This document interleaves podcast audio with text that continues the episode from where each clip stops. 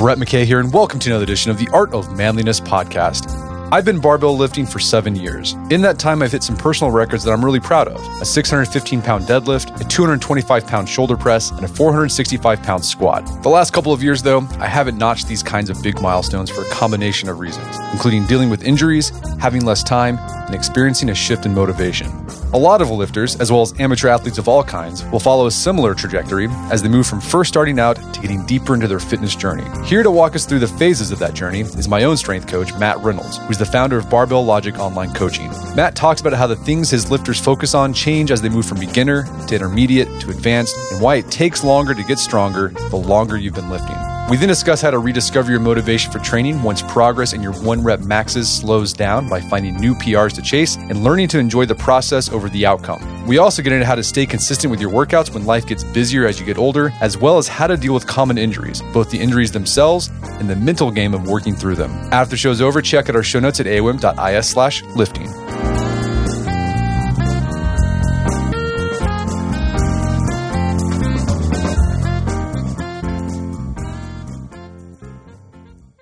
All right, Matt Reynolds, welcome back to the show. Hey, man, thanks for having me. I'm excited to uh, be on it. So, you are the uh, founder and owner of Barbell Logic Online Coaching, where you help people from all walks of life get stronger through barbells.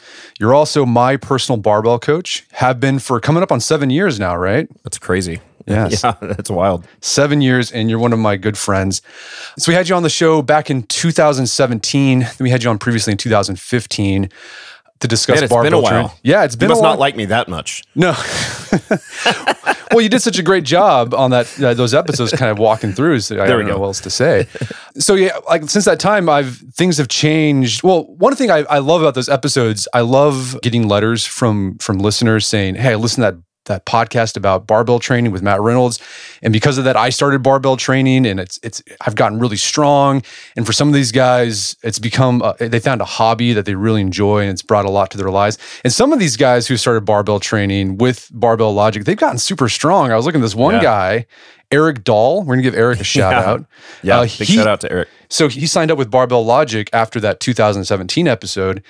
And this guy's a beast now. He's he's squat. I was looking. He's squatting like 535 for reps. Yep. He's pressing 285, and maybe he got even more than that. That was a long time ago. I was thinking he hit a 300 press Okay. recently. So, yeah, super Right. strong presser. so this guy got strong in five strong. five years. Uh, so shout out to Eric. Eric, I'm proud of you. So I thought I wanted to bring you back on the show because I've been working with you for so long, and I've noticed in that time my training has changed as I've been become like an advanced lifter. And I hope we can talk about your experience working with people who've trained for a long time, how training changes, the challenges you you face when you've been doing this for a long time. Because I feel like a lot of stuff out there about barbell training, it's it's geared towards beginners, which which makes sense, right? You got to if some if you don't There's a know lot how more to of them. yeah, there's a lot more of them, and if you don't know stuff, you need to you need to know a lot to get on board. There's not a lot of stuff out there for people who've been doing this for five, six, seven, ten years. Hmm. So I want to talk about that. But before we do, elevator pitch. Like, why do you think everyone should be strong? This is something you love to talk about. Why why do you think everyone should be strong? Yeah, that's it's definitely one of my favorite things to talk about. I, by the way, I, I will say the Art of Manliness clients are some of our best clients over the years. Your listeners are outstanding clients. They're they're consistent. They they focus on technique, and so for strength for us, like strength certainly isn't the only thing we do. It's not the be all end all. It's where we start, and we start that because we, if you think about all of the different physical abilities you can have think about so strength being one of those cardiovascular endurance mobility uh, agility power speed all of those things. Strength is the only one that makes all of the other ones better certainly if untrained in all. So for the untrained individual just getting strong makes everything else better not to the not to the nth degree right? You can't you can't just squat and deadlift and get strong and go run a marathon. That's certainly there's some specificity there. But for the person who's trying to get the biggest bang for their buck in the least amount of time strength training and specifically barbell strength training with the big heavy compound lifts is going to give you the best bang for your buck. You think about the person who's been sitting on the couch watching netflix all day and all of a sudden they start to do full range of motion squats. They don't not only get more strong but they also get more mobile But this this is not a two way street. If we go to yoga class and there's nothing against yoga class, I think that's perfectly fine to to do that. You'll get more mobile, but you will not get more strong. And so what we're trying to do is we're just trying to get better at as many things as we can as quickly as possible as a beginner. There there is a thing that occurs for beginners, for novices, where they get much better, much faster. And th- this isn't just the case in strength training, right? I, I, remember when I first started playing ping pong as a kid, I had a ping pong table growing up. I don't know if you had anything like that. I had a, a little brother. We went on summer vacation one time to my aunt and uncle's house, and they had a ping pong table. We didn't have one yet. And we played ping pong. They lived up in Chicago. and There wasn't much to do in their little suburb, but they had a ping pong table in their basement. And we played ping pong like six, seven, eight hours a day. And we were as you might imagine, horrific the first we'd never played. But by the end of that vacation, you know, eight, nine, ten days later, we were decent at ping pong because we played so much. So so the the amount that you get better in a short amount of time as an absolute beginner is tremendous. And so we want to utilize that. We don't want to waste that on something that gives us a low return on investment. We want to use that on something that gives us a high ROI. And that's what strength training does more than anything else. And strength training is just simply creating the ability or building the ability to produce more force, more force against the barbell, more force against the floor. The athlete that can jump the highest or has the highest vertical jump produces the most amount of force in the shortest amount of time against the floor. That's why we do strength, and it, and it carries over. And then the other part of this is for us, our primary demographic that we train are, are really it's guys like you or, or middle aged people who are really trying to do this to improve their quality of life, not necessarily to become world champion powerlifters. And so, again, strength does such a great job of the return on investment there for just getting them strong quick. And then as time goes on and they become more, maybe the goals change, they decide they want to do, you know, mud runs with their with their wife or something. That's totally fine. Let's get that base of strengthened first, and uh, we'll see all those other things improve. And then if we need to kind of veer the ship five degrees, ten degrees, we can do that and we've laid this foundation of strength, which is why we love it. All right, so st- strength improves all facets of your life. Before we talk about the challenges of someone who's been training for a long time, let's talk about the, the biggest challenges that you see in beginner lifters. When someone signs up with you, what are the stuff you have to focus on with them uh, in those first few months? Yeah, it's it's it's actually really simple. It's consistency and technique. That's it. In the beginning, somebody's new, so so it's not it's not a habit to them, right? So at some point, a lot of our strength training clients, again, somebody like an Eric Dahl, strength training for him is as part of his daily activity is putting on his shoes, as eating breakfast. And consistency is tough for a beginner because it's it's a it's a paradigm shift, it's a lifestyle change. Again, we're not doing this for 10 weeks to look good for the Mexico vacation. We're doing this for life. And so consistency is huge.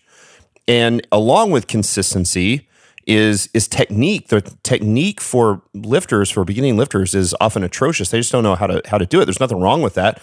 That's why you need a coach. That's why you need a good coach. Is a good coach provides a good eye for technique and accountability for the consistency. And you know, you've done this for seven years. Um, let's let's be honest. You don't really need me to technique coach you anymore. But there's something about when you. So for us to for your listeners, we are an online coaching company. And so I've coached you a handful of times in person, but I've literally coached you thousands of times online. And to this day, every single workout you do, you have to hit record on your cell phone and upload those videos of your heaviest squats or your last squats, your deadlifts or whatever, and upload those to me every single workout of every every single week, right? Four times a week. And then I break those down within 24 hours. And so something happens from an accountability standpoint when you hit record you're like, all right, coach is going to see this and he's going to give me feedback on it, that it sort of raises the ante a little bit. And so for the beginner, that technique refinement, if you imagine you're making these massive changes in their technique early on, right? So maybe they're 50% correct or 60% correct in their squat. And we can make changes really from session to session that might improve their squat by 10 or 15 or 20% at the point where you're at, I'm improving your technique by literally 1%, a half a percent, a percentage of a percent. I mean, that's that's the thing. So the, that's one of the major differences between beginners and advanced lifters is that for beginners, it's all about consistency and technique. Programming doesn't matter. I mean, look, we follow linear progression. We put a little weight on the bar every single time. We think that's the best way to do it. But the reality is that programming piece is so far secondary or third, whatever you want to call it. Like it's an entire strata below consistency and technique for the beginning lifter. Yeah, I think one issue a beginner lifter because they don't know a lot, they think programming is the most important. Yeah, everybody reads the magazines and reads yeah. the articles and sees what people argue about, and they argue about programming. They rarely argue. First off, nobody argues about consistency because we just know it's true. And then we like to geek out on this thing about technique. Is that high bar squats or low bar squats? Is it sumo deadlifts or conventional deadlifts? And so they think that's the most important. And the reality is, it's like, hey, we've got to get the lifts generally correct. We've got to get moving like you're supposed to move, like you were really uh, created to move or evolved to move, or what, like those things that you look at the way a two year old moves, and we want to move in those ways that we're just made biologically to move. And so that's the goal is to kind of get back to those days of of moving like we're supposed to move. You know years and years decades and decades of sitting in in office chairs and cubicles really pulls us out of that. And so to be able to, to get back to those things i think are really important for the beginner. So yeah technique and consistency are number one. Programming is i mean we, we, we see high school kids all the time follow ridiculous programs and they make incredible progress, even though the pr- program, you would look at the program and be like, that's not, or the program's made for professional football players or high level division one football players. You're like, yeah, but we're talking about 14 year old mid pubescent kids and they still make incredible progress. Why? Because they get in the gym and they all train together and there's like this team atmosphere and they're high fiving each other and maybe even their technique might suck, but their consistency is good and they get better the program just doesn't matter that much in the beginning. So I say all that to say, like, still almost everybody that we start at Barbell Logic starts with a basic linear progression. So that that linear, if you think about a line graph, it's just adding five pounds or so to the bar every single workout. That works great for programming. Okay, so as someone transitions from a novice lifter, they've they've honed in on their technique, they've made training a habit, they're consistent. What are the challenges that you see with an intermediate lifter? Yeah, so you'll start to see this transition for the intermediate lifter where technique becomes a little less important because it's it should be on point and consistency as well. Like if you're now again there are times we have intermediate lifters who are not super consistent but if you've trained consistently if you've trained let's say over 90% of the time you're supposed to train and your technique is you know 90% correct plus then that's where programming starts to become more important.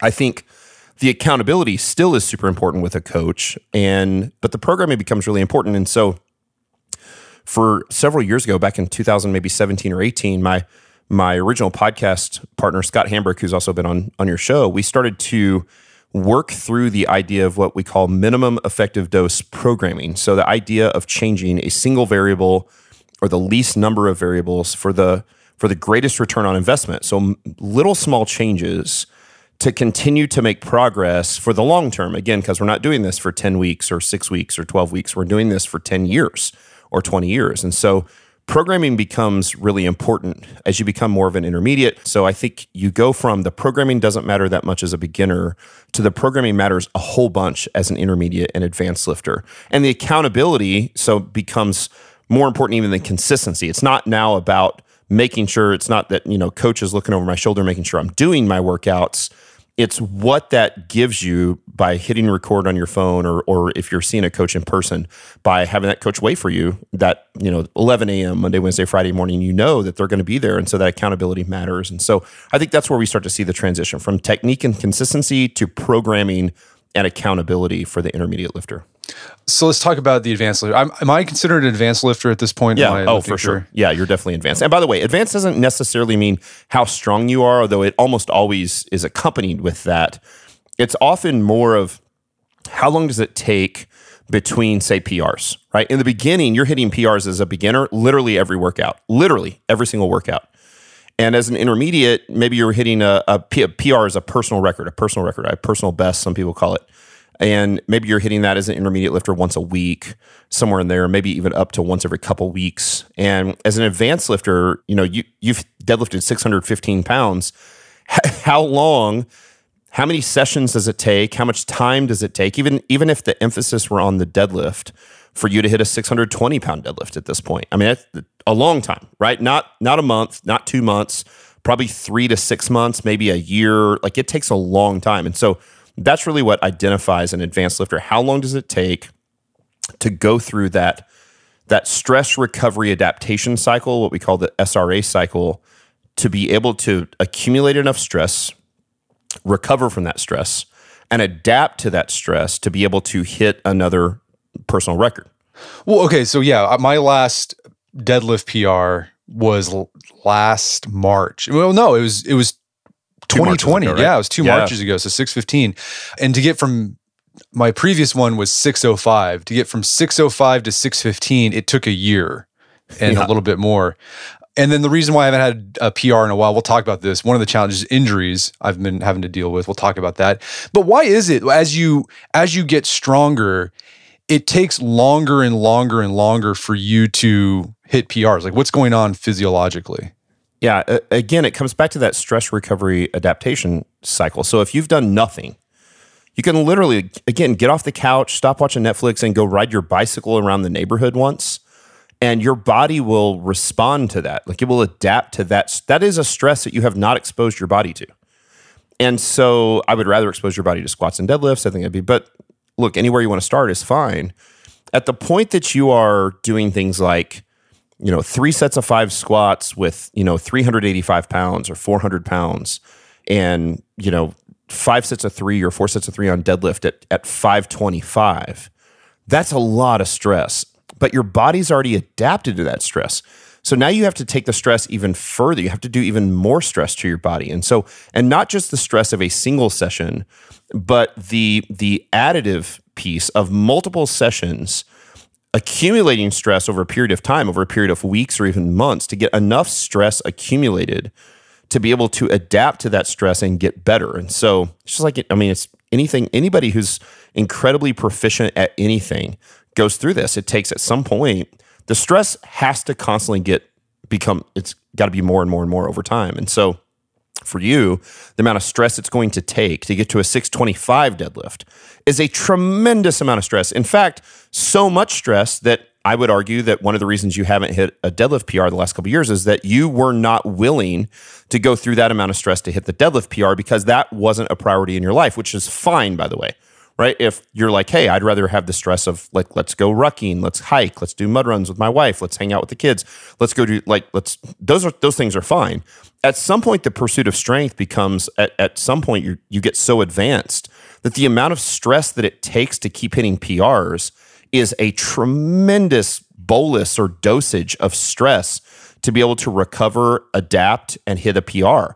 And that's why it gets harder and harder and harder because that amount of stress gets greater and greater and greater, then the length of time needed to get that stress grows and thus takes longer. And so you can't hit PRs every workout or every week or even every month. It becomes once a year sort of thing for most most really advanced lifters. That's they kind of they kind of train for once or twice a year PRs. That's the goal. And I think this principle applies to not just weightlifting. I mean, you say that you see it in running as well. Like really hardcore runners, they're thinking in terms of months, sometimes six months, where they're just accumulating stress so they make make that adaptation. But you can see this in other areas, like bi- the world of business. If you're if you own a business, right? If you have when you first start a business, it's pretty easy to get those gains, right? You're, Yep, you're making you're making sure. big wins.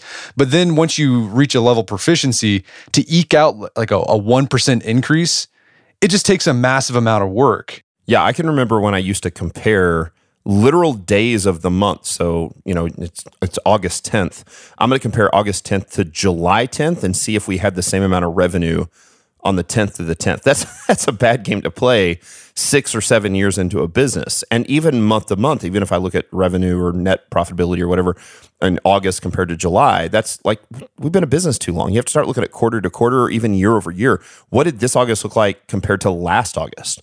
And I think training is the same. We you, you just can't have you can't have those blinders on or be so narrowly focused that you're looking at, well, what did I do Monday? Now it's Wednesday. Like no, no, no, no. You're an advanced lifter. You've got to start to think, you've got to pull way, way back and see the forest through the trees and really look at those things from a 30,000 foot view. And, I, and you're exactly right. Business is the same way. Really, anything that you're pursuing consistent progress over time is going to be exactly the same way. Right, losing weight is another one. You can lose a lot of weight really fast, but then once you want to, if you want to get, you know, Brad Pitt Fight Club like shredded, that's gonna that it gets harder and harder and harder as you get closer to that. Yeah, that's exactly right. So, yeah, to go from, say, 30% body fat to 25% body fat is pretty easy. To go from 10% body fat, which is already really hard, to 5% body fat or 6% body fat is I mean, you essentially have to give up your entire life to do that. I mean, Yeah. you, you almost can't be a husband and a father to be that level lean. You have to eat, you know, things you don't want to. I mean, it's it's chicken breast and broccoli all day, and most people don't want to do that. And by the way, I, I think most people shouldn't do that because again, for us, it's about quality of life improvement. And that's not if your ultimate goal is to be a very successful bodybuilder and stand on stage and be, you know, five percent body fat or four percent body fat, like okay, more power to you, but the, reality is is that 99% of your audience that's listening they just want they just want to be strong they want to look strong they want to look healthy they want to look relatively jacked and they want to keep up with their family and have have this longevity piece right? This this piece of health that improves their quality of life. And that's for the vast majority of people that's the goal. And that's the thing that doesn't change from the beginner. So you talk about earlier in the show we talked about well everybody's a beginner. Almost everybody's a beginner and there's very few people who are advanced. But almost everyone who's probably listening to this podcast really wants to do this thing to improve their quality of life. And so improving your quality of life as a beginner via strength training and fitness is pretty easy. Continuing to improve your quality of life, Brett McKay's quality of life as an advanced lifter, as somebody who's super active, who goes hiking all the time, who goes up in the mountains with his family and, and hi- hikes and rucks and whatnot, like that becomes much more difficult to continue to improve quality of life at an advanced level, but it's still the goal. The goal is to improve your quality of life, not I, I can't imagine you in a pink thong bikini standing on stage, oiled up with other dudes. I don't think that's what you're going for. I think I think you're going for quality of life improvement. Maybe. I am picturing it right now. Everyone close their uh, eyes. Every, picture- everyone's picturing this right now. That's right. That's right. We're going to take a quick break for a word from our sponsors. And now back to the show. So you said uh, as you become an advanced lifter, program became, becomes more important because you have to accumulate enough stress to make that ad- adaptation. So I mean, just big picture, it's going to differ from athlete to athlete. But how do you program for an advanced lifter? Yeah, again, it's just minimum effective dose programming changes. So there really is just this systematic approach to programming where in the beginning we can just add a little more weight to the bar for as long as we can. And as long as I can add five pounds to the bar every single workout, why would I do anything else? I, I, I, am showing that I have no discipline if I get bored with adding five pounds to the squat every single workout. I love adding five pounds to the squat. As long as I can do that, that sounds awesome. I mean, imagine imagine that right now, being able to do that for another two years, just adding five pounds to the bar every single workout. That's great. And that's what beginners are able to do. So intensity is how heavy. So that's that adding five pounds or adding two and a half pounds to the bar. And then at some point that stops, or otherwise we'd all squat a thousand pounds. And so at some point you can't add weight to the bar anymore. You have to start manipulating other variables. So you start thinking, okay, well, now potentially in order to increase stress, I have to add a little more volume. I can't do three sets of five anymore, which is say 15 total work reps. Maybe I have to do four sets of five or even four sets of four, which is 16. It's one extra rep. It actually makes a pretty big difference. And so I can do that. I can add more frequency, right? I can go from three times a week training to four times a week training. I can go to an upper lower split. So two lower body days and two upper body days. I can start to manipulate the sets and reps. I can move, you know, if I want to get more volume, I can go from sets of five to sets of six up to sets of eight, and maybe someone or even higher for someone who's pursuing hypertrophy. Or I can also go the other way around. I can go instead of three sets of five on something like a bench press or press, I could flip it and go five sets of three and keep adding weight to the bar for a little bit longer. It's just, you know, it's more tonnage, which is just the amount of weight you're lifting times the reps times the sets. And so those are things that you do. And you just keep making those systematic, one change at a time, variable changes in order to keep making progress. If you do that right, you know, powerlifting for years has had this concept of what they call the deload, which is where you accumulate so much stress you can't you can't recover from the stress. So you have to take a deload week or a deload couple weeks, and, and that doesn't mean typically no training. It means you back off of training a lot and allow the stress to dissipate so that you can recover. Well, I, I would argue that if you program correctly, you really rarely need a deload. You just continue to make sure you add a little tiny bit of stress each time, let the body keep adapting, and you keep moving down that systematic line. And so we can manipulate those variables of intensity, which is how heavy, volume, which is how much, frequency, which is how often, or even density, which is how much I'm doing in a period of time. So if I only have an hour or only have 45 minutes, can I get more work done in that in that amount of time? And we, we can even look at things like, you know, total amount of work done in, in the session or tonnage in the session or force production in this in this session. We can do all of those things. Okay, so that kind of answers my next question. So one challenge that I've seen as I've been doing this for a long time is yeah, the PRs get further and further apart. And the thing about PRs is that they're really motivating. It feels good. It releases that dopamine and it makes you want to keep training to get that next PR. And so when your PR comes a year, maybe two years if you have an injury, right. how do you help your clients stay motivated when the PR stop coming as frequently? Or even they just stop? Yeah. Yeah, it's a, it's a great question. Actually, we just did a, a podcast episode on this on, on Barbell Logic. You know, you just have to have a paradigm shift about what a PR is. A PR is not just a one rep max. It's it's there are all sorts of PRs. So there are all sorts of strength PRs. So most of us can chase PRs in in different rep ranges. You know, maybe or maybe it's a you know a 225 for reps on a specific lift or a 315 for reps on a specific lift. You can chase that. Uh, at some point, if you've trained long enough and you get old enough, you'll no longer hit any of those PRs. And at that point, you have to start to change the metrics or change what the PRs. So you get an over 40 PR or an over 50 years years old PR, or uh, you know your body weight was at 250 and now it comes down to below 225, and so you have an under 225 PR or a, or a 200 pound body weight PR. You start to look at health metric PRs like can I consistency PRs, waist measurement PRs, body weight PRs heart rate PRs, sleep PRs. So I track my sleep every night. I use a sleep app that I love attached to my one of my wearables and I track it on on our app. How much total sleep did I get? How much deep sleep did I get? And I track that as PRs. I mean, I really do.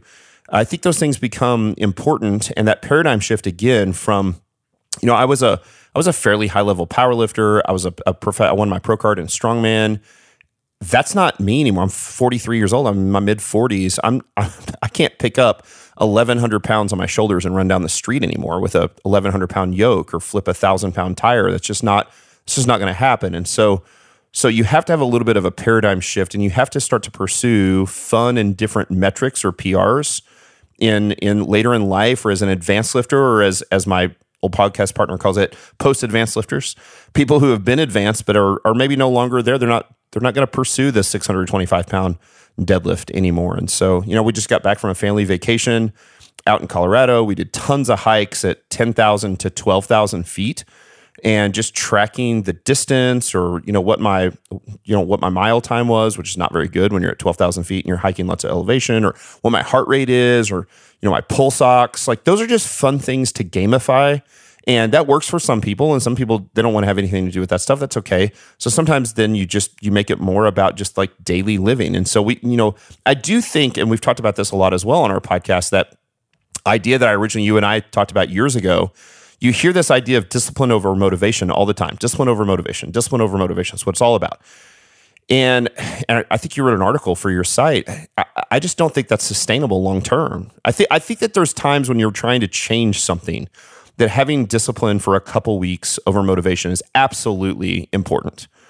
But if at some point you're not motivated to continue that change, that is not going to be a sustainable change. And so at some point if and I can remember going through this as I was as I was transitioning from mostly competitive lifter to coach and business owner. I struggled with this for about 6 months to a year where I was trying to pursue other PRs. But what I really wanted to do was chase after an 800 pound deadlift.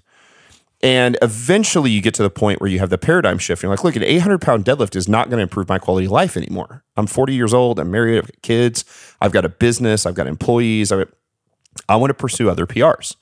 And we can do that. And because I've walked through the refining power of strength training, and I think that voluntary hardship piece of strength training is huge. I think for your listeners, if they haven't done that, they should do that. They should pursue that for several years. Get strong first. And then once you're strong, you can make that decision. I remember having this conversation with you for the very first time that you did this, probably back in, I don't know, 16, 17, somewhere in there. And I said, okay, Brett, you're strong enough for anything that life is going to throw at you do you want to keep getting stronger or do you want to change the goal? And at the time you said, I think I want to keep getting strong. I want to keep getting stronger. Okay, perfect. And we did. And we keep, but I think if I asked the same Brett, I, if I asked you today, I think you would say, you know what? I just want to be like really healthy and enjoy life and have quality life. I think I, I don't want to. Is that would that be fair? Or do you, no, like, I hey, that, I really want a 700 pound deadlift at this point. I'll no, do anything to get it. Does not does not appeal to me. It's it's interesting right. too how that how that change has happened. So it was last it was actually last year when I was at the the the event you had where you, at the block party where we um and there was like a, a lift off. It was really fun. It was like a it was friendly competition, and I pulled 585, which was like the heaviest I had you know pulled in a long time. And I remember afterwards, I thought that didn't I didn't like that that that that didn't feel good. And Right. and I, I it reminded me that okay, if I wanted to get a 625, I'm gonna have to feel bad. And I don't know if I want to do that anymore. And so Yeah, it's right. it's been it's been interesting to see my mind shift on this stuff. It's been gradual. It hasn't been like one day I woke up and decided this is how it's going to be.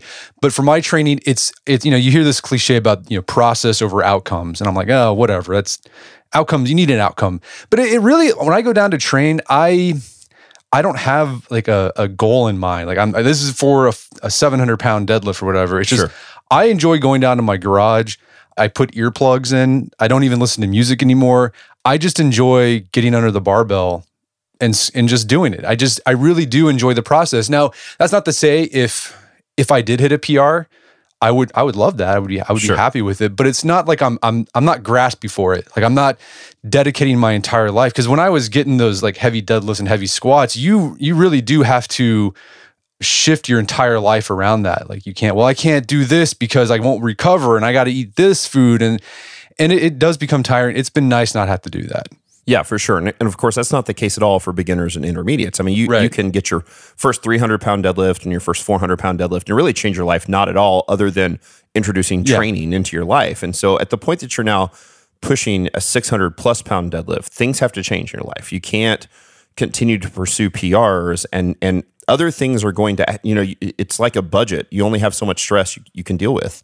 And so the amount of stress it takes to hit those PRs means that you have to pull stress or pull some weeds from your life in other places. And for most people, when they get in their 40s and they're, again, they're businessmen or, or, you know, husbands and fathers, and those things become more important. And so, yes, I have always enjoyed the process of training. Even when I was a, a very competitive powerlifter, when I was a very competitive strongman, I just didn't enjoy the powerlifting meets and the strongman competitions as much as I did the process to get there and and I, I I've always loved to. I love to train. Now, again, I, I have we have lots of clients that they consider training a spoonful of medicine. That's what it is, and it's still about quality of life improvement and the way it makes them feel and what they get out of it. You know, not not for what they get out of for the PR three months down the road, but what they get out of it literally on a day to day basis, and they don't enjoy it. I hate that for them. I I want to try to continue to find some motivation for those clients to have them. It's, uh, it's funny. What often the clients that are that consider training a spoonful of medicine, they're often the most consistent, which is surprising, right? The most compliant. For me, though, I just I enjoy it. I, I enjoy training. I train my wife, and she's pretty strong. She's certainly not nearly as strong as I am, but this is quality time for us. We go in the gym, and you know our kids are got a 17 year old and a 12 year old. They're old enough to take care of themselves. They're you know they don't have to. We're not changing diapers and feeding bottles, and so we can go in there. We can get a good hour session in together as a as a couple. We walk around the neighborhood every single morning. I really enjoy that. We hiked in Colorado every single morning together. I enjoy that. Like I love that process. And same thing. I'm not pursuing a a PR necessarily. For me, it's about pursuing quality of life and health. And and so maybe the PR is, you know, waist measurement or body weight. I've spent a lot of my life as a competitive lifter closer to 300 pounds to try to compete at that level. And now it's the other way around. I'm trying to push closer to 200 pounds, more, you know, closer and closer. So the, the PRs just have to change. The paradigm shift has to occur where you go, well, I'm just not looking for the single max effort thing that I can do. And so, you know, and as you get lighter for somebody like me, I, I can probably still hit PRs on something like a pull up. As my Right, body sure. weight goes from 285 or 290 to 225, I might be able to hit an all time PR pull up, right? Pull ups for because I weigh less. And so, or, or whatever that is. And so the key there is to change or have some sort of perception change about the types of PRs that you're pursuing and, and find things that are motivating and fun. And, and that's what I think we've done for you as well. Yeah, another thing you've done too is we stick to the main barbell lifts for my training, but you've also incorporated some bodybuilding stuff to keep things fresh. So I'm doing stuff with dumbbells, like high reps, getting a pump, and I I enjoy that. It it, it just it mixes it up and it keeps things fun. yeah, you just makes you feel good, right? I like it too. I, there's nothing wrong with those things. It's that again for the beginner, the beginner often does those things in lieu of the barbell.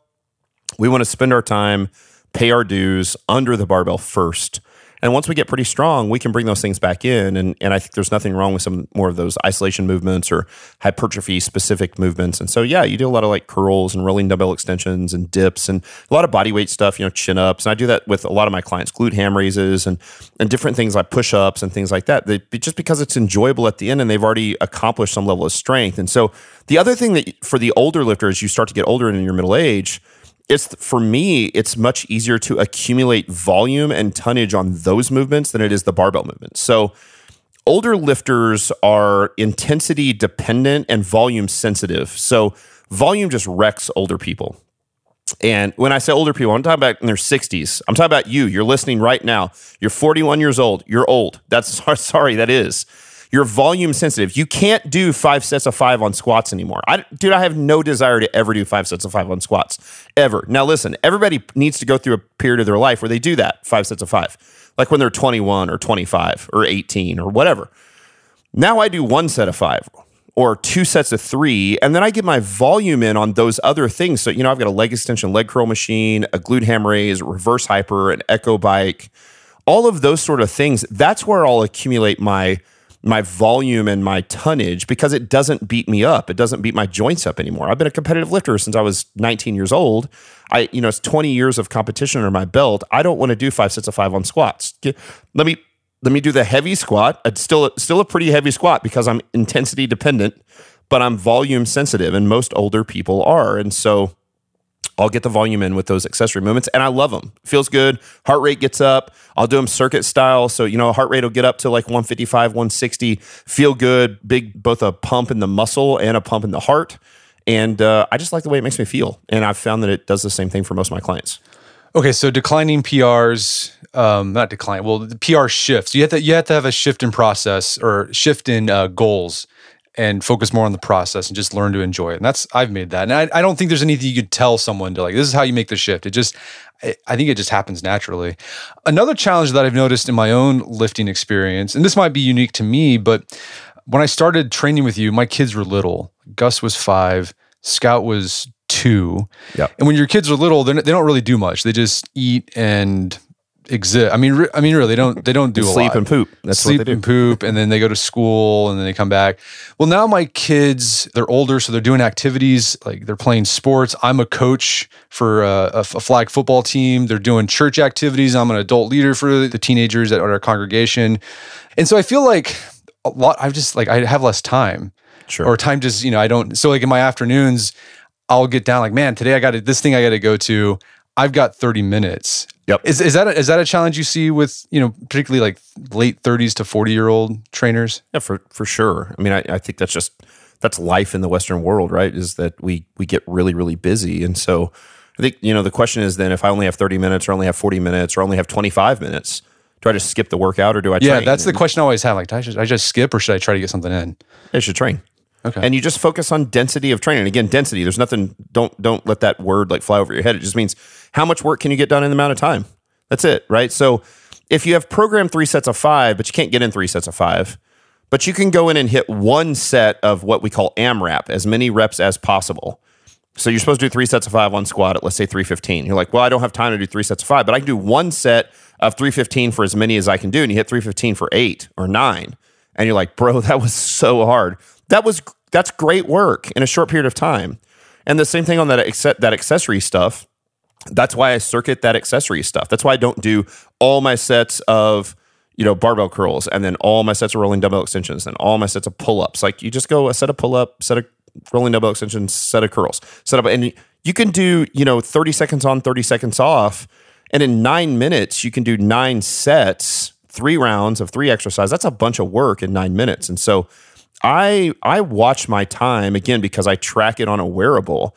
And so I know how long my workouts take. I I can remember making this transition a few years ago and and training with some of my coworkers and my some of my C-suite. We'd travel and do seminars together and they would go in and they they were still used to doing, you know, that hour and a half long workout. They enjoyed the hour and a half long workout and work and I would, you know, we we we go to some fancy Taj Mahal Globo gym in some city and I I get my entire workout done in like 32 minutes and I'm like, I'm done. I'm going to go sit in the sauna. And they're like, what? You're done? I'm like, yeah, I've, done 12 sets in 32 minutes. I'm done. And so, you know, for me, it's just about how much can I get done in a short period of time. I'm a CEO of a company. I've got wife and kids and same leadership at my church. And I just, I don't always have an hour, hour and a half. By the way, I don't want to give an hour and a half anymore. I've done that for 20 years. And so, yeah, I would say you still get in the gym, you get done what you can. I do this all the time for my clients for for vacation. One of the things I love about online coaching is that because they're not coming to see me in person. So one of my clients, you know, they go to I don't know Mexico on vacation. I say, hey, as soon as you get there, walk into the gym and take a thirty second, like three hundred sixty degree, you know, video of the of the hotel gym, which isn't very good. And I'll program for them, and I'll say, hey, let's just do like twenty minutes in the morning. You wake up, you know, you wake up half an hour for your family, 20 minutes for your family for breakfast, and you're not wasting family time on vacation. You go down there, you get a real good workout in in like 20 minutes, and it's just exercise. It's not training, it's not heavy squats and deadlifts because most hotel gyms don't have barbells, but it's something and it keeps the habit up. You feel better at the beach, you feel better when you're eating the breakfast and the, you know, and the all inclusive food. And so I think it's perfectly fine to focus on density of training in those in those times of life where everything is just busy and crazy. And you can get a lot done in 30 minutes. You really can. And uh, so don't use that as an excuse to not train. Yeah, in my experience, I'll just skip accessory work if it's programmed, and I've done that a few times where if I have three sets of five, but I only I'll, I'll do a set of five and then a set of five of the next exercise, and that's it. And it's basically yeah. I just want to get the consistency in, and I don't know how much there's this idea of detraining, but I'm, you know, I just keeping that stress accumulating in the muscle as much as possible. Yeah, that, it's actually very real. Yeah, not doing anything is not what we want to do. And so, okay. again, when we go on vacation, I don't necessarily want my clients, especially if my clients are like really older, like in their 60s, I want them to go on vacation and just not do anything. Just go enjoy it, especially if they train consistently. Now, for most of us in our 30s, 40s, and 50s, doing something will avoid detraining. And detraining just is a word that just means going backwards. I just don't want to go backwards. I'm not going to get stronger on vacation. I'm not going to get stronger on a business trip, but I can go in and do something and I can keep the habit up and I can keep the consistency and the compliance up. Even if I don't, if I'm not able to put a heavy barbell on my back and squat, I can still get into the hotel gym with dumbbells and kettlebells and body weight stuff and knock out a pretty good workout and feel good, get a good sweat on and and maintain the habit, which is really what I'm trying to do. I'm trying to maintain a sustainable habit that lasts for life. And so that's that's what I'm doing. It's just again takes a paradigm shift. You can't do that when you're competing for the world's strongest man. That's you can't go down right. and do a hotel workout and probably get anything out of it. But for most of us we can, for sure. And I think the other shift there is just don't freak out about it too. I think that's one of the no. hard things to do when you're, you're, transitioning from a beginner or intermediate lifter to this more advanced lifter. You, you freak out and you get all down when you, your workout sucks. You weren't able to get a workout in the way you wanted. At a certain point, it's like, you know what? In the long run, it's not going to matter that this workout was bad. Just get it done and, and move on. That's exactly right. Yep. Yeah. Yeah. The, the ty- that type A person really pursues a lot of time. They're just like, it's a check. If I can't check it off the list, then I get depressed about the thing. And, and again, this is about seeing the forest through the trees. This is about a thing that lasts 20, 30, 40, 50 years, not 20, 30, 40, 50 days. And so when you think about it that way, like what's what's one workout going to matter? It's not. It's not. It's about the process. All right, so let's talk about another challenge that I faced uh, since I've been lifting for so for so long. If you've been training long enough, you're likely going to encounter injuries. It's like a knee activity. You do it long enough, you're gonna there's a risk involved. And what's interesting the injuries i've had are not catastrophic. They're not acute. They're not like i was under the barbell and my knee gave out. Sure. The injuries i've had to deal with are tendon injuries. Yeah. Why is it that and i think in your experience too with working with clients those are the most common injuries. It's just issues with tendons etc why is it why why do tendons get cranky when you train? Yeah uh, well those are what we call overuse injuries it's overuse. I mean, that's what it is. And, you know, people, first off, everybody gets injured. Non lifters get injured all the time, right? So people, like, you know, how many times have you heard your dad or your neighbor throw their back out and they're, they don't throw their back out deadlifting, they throw their back out dropping their keys on the floor, you know? And so that injuries happen to anybody. You're exactly right. Big acute catastrophic injuries, big muscle tears, or like, you know, knee blowouts, t- torn ACLs, torn MCLs. That sort of stuff almost never happens in the weight room. As a matter of fact, there are incredible published studies on this. You think about everybody's seen the kind of fail videos on on Instagram. You look at how many people lift with incorrect form and they just do stupid stupid stuff. And even in those fail videos, most of them don't actually get injured. That's what's crazy if you're lifting with good form, with proper form, with you know you're being coached, the chances of a catastrophic injury is very low, but but the chances of an overuse injury is very high. Something like a tendinosis, which is just where it's just a it's, it used to be thought of as an inflammation of the tendon. It's actually a degradation of the tendon for the most part, and it's just where the tendon is overused. There's not a lot of blood flow to the tendon, right? You think about like an old high school or college anatomy class. You know, the muscles are red, the tendons are white and the tendons are white because there's not a lot of blood flow. And so there's not a lot of blood flow. There's not a lot of nutrients being carried to the tendons. Therefore, when they start to become overused or injured, it's very difficult to rehab them. And so we deal with tendinosis or what most people would call tendonitis more than probably anything else. And for younger lifters, we see it a lot. And as a matter of fact, I think the first article I wrote for Art of Manliness was on how to deal with bicep tendonitis down at the elbow, uh, what would be called distal tendonitis, right? The, the low end of the bicep down at the elbow our older lifters often have bicep tendonitis up at the shoulder, right? The, a lot of people might not know the bicep actually crosses the shoulder. We see elbow tendonitis on, on the tricep side as well, right? We see adductor tendonitis. You dealt with that, right? In the groin, tendonitis in the knee. So the knees do hurt. It's not a catastrophic failure, but they just, you know, patellar tendonitis, like pat- the patella. And th- those things are, man, they're just such a pain in the butt. They really are because – you can train around them, but they're not going to get better unless you really aggressively rehab them. And so for tendinosis or tendonitis or this degradation of the tendon, we have a, a system that we've used. It works pretty well. We've used it for you several times. What we do is really a three part system where you do an isometric hold in the shortened position. Now, I realize I just said a bunch of words that probably a lot of people don't understand exactly. But for example, when you're when your groin was you had not a strain in your groin, but you actually had tendinosis in your in your groin, which is the tendon that attaches to the inside of your thigh, to your adductor muscles, right? We had you make two fists. We might even put this maybe a picture or something in the show notes. And two fists and put your fists together and put them between your knees and you squeezed your knees together against your fist and held it as hard as you could for about 30 seconds. And so that is an is- isometric mean it's not moving, a not moving hold where you're contracting in the shortened position. So we don't want to stretch the tendon. I had the same problem. I, I would have Achilles and plantar Achilles tendonitis and, and plantar fasciitis that wraps around the bottom of your heel. And I thought, oh, I just need to stretch my calves more.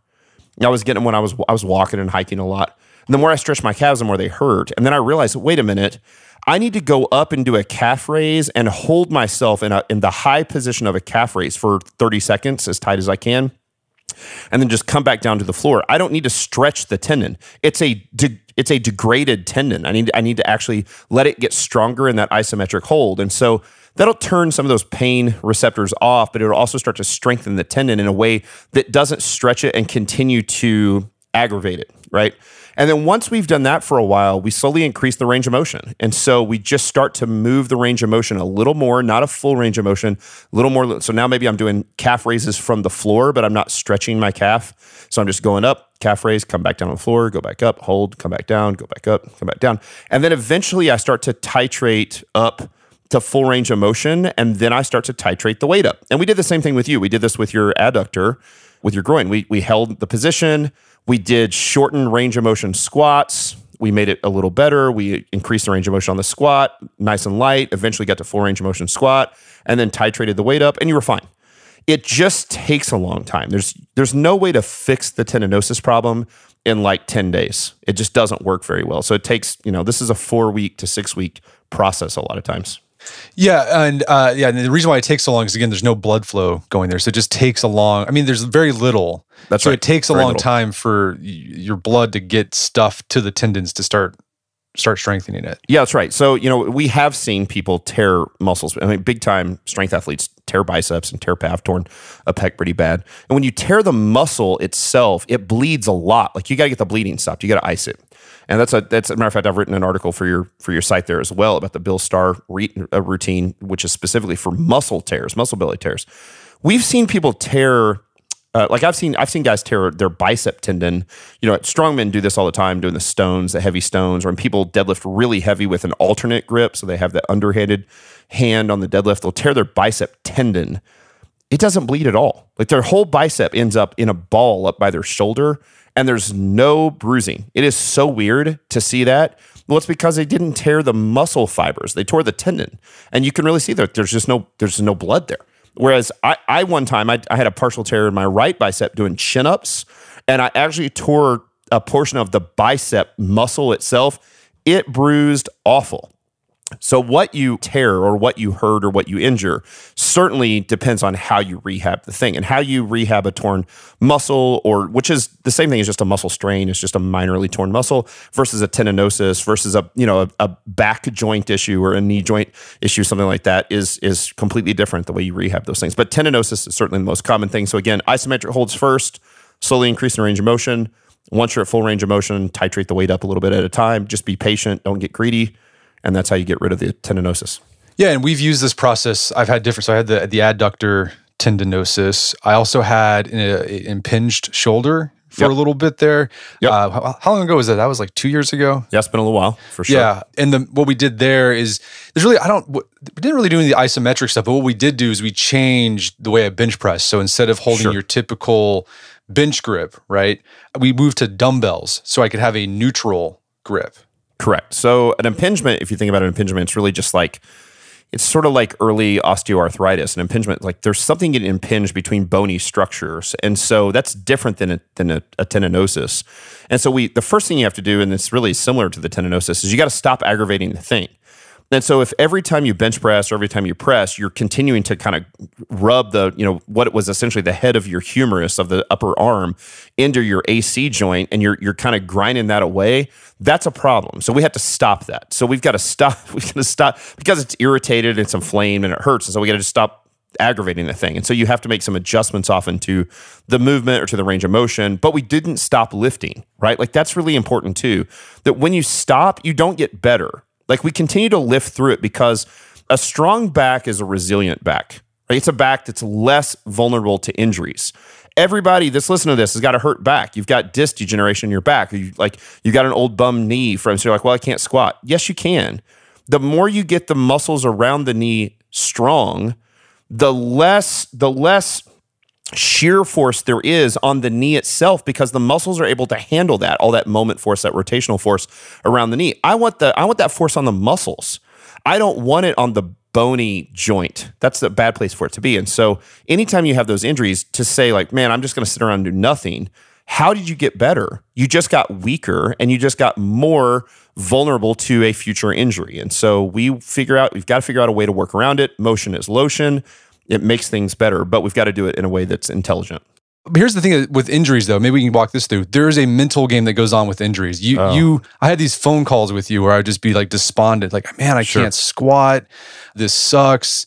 How do you manage the mental game of injuries. It's a whole nother podcast. I mean, it's it's debilitating, right? The reality is is that uh, we know if you do nothing, and you've tried this. We've all tried this. You do nothing, and I mean, nothing for two weeks, nothing for three weeks, nothing for a month, and you come back and do it. The injury's still there, so it doesn't go away by doing nothing. And so the frustrating part is trying new things and having a different tool in your toolbox every few weeks. You got to give it enough time. So you can't do, you know, use the tool, for three days. And if it doesn't work, no, no, no, you got to use it for two, three weeks. Okay, we're not really seeing the sort of improvement that we want. So now we're going to change the tool. So you rehab the thing that hurts and you pursue PRs that are reachable in areas that aren't injured. That's what you yeah. do. And yeah. that's how you keep it going. And so, and people do this all the time too, right? They they have surgery or they, you know, whatever. They've got an ankle injury, and so well, they can't do it. Like, yeah, you can bench press with an ankle injury, and you can do seated presses with an ankle injury, and you can do all kinds of upper body stuff with an ankle injury. And so, yeah, it's frustrating that you can't hit squat and deadlift PRs with an ankle injury, but you can hit other PRs. And so you train what you can, and you rehab the thing that's hurt.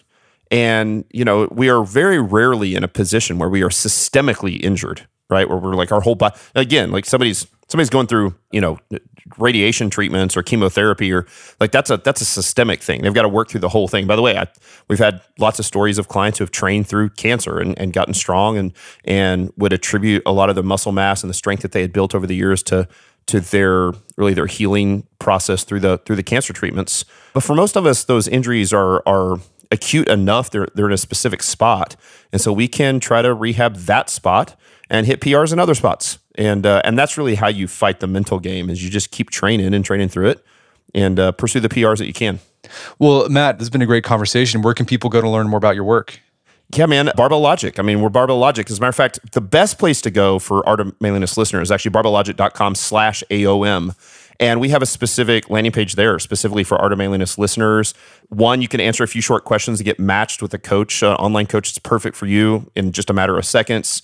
Your first month is free for online coaching. There is n- no contract. There's nothing to lose. You can cancel anytime, and, uh, and you can train just like Brett does, which is pretty cool. And then the other thing that we have on that landing page is there's a free ebook called Lifting for the Long Haul, which will help you start thinking of strength training as the foundation for long term health and give you a simple approach to really strengthen nutrition that will make your doctor and your family happy. So barbelllogic.com slash AOM is a great place to start. Again, we've got the podcast, we got the YouTube channel. I always tell people to consume the content first before you spend money with us. I think that's a great way to do it and, and see if you like what we put out. And uh, man, thanks for having me on the show. It's been a blast to coach you for the last seven years almost. And uh, No, yeah. I'm Well, excited here's, for the, future. here's the seven more. That's right. I'm excited for future different PRs.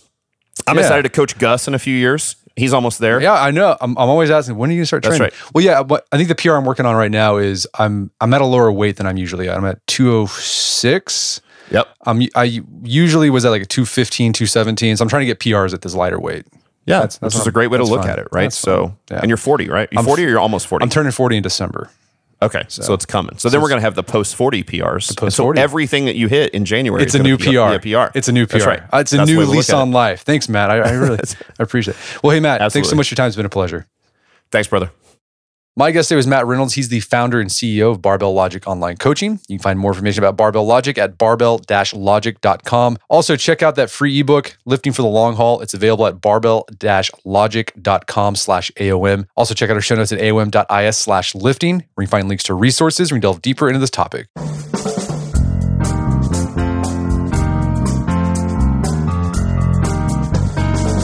Well, that wraps up another edition of the AOM podcast. Make sure to check out our website at artofmanliness.com where you find our podcast archives, as well as thousands of articles written over the years about pretty much anything you think of. And if you'd like to enjoy ad free episodes of the AOM podcast, you can do so on Stitcher Premium. Head over to StitcherPremium.com, sign up and use code MANLINESS at checkout for a free month trial. Once you're signed up, download the Stitcher app on Android iOS, and you can start enjoying ad free episodes of the AOM podcast. And if you haven't done so already, I'd appreciate if you take one minute to give us a review on Apple Podcasts or Spotify. It helps out a lot done that already, thank you. Please consider sharing the show with a friend or family member who you think would get something out of it. As always, thank you for the continued support. Until next time, this is Brett McKay. Remind you on Listen to One podcast, but put what you've heard into action.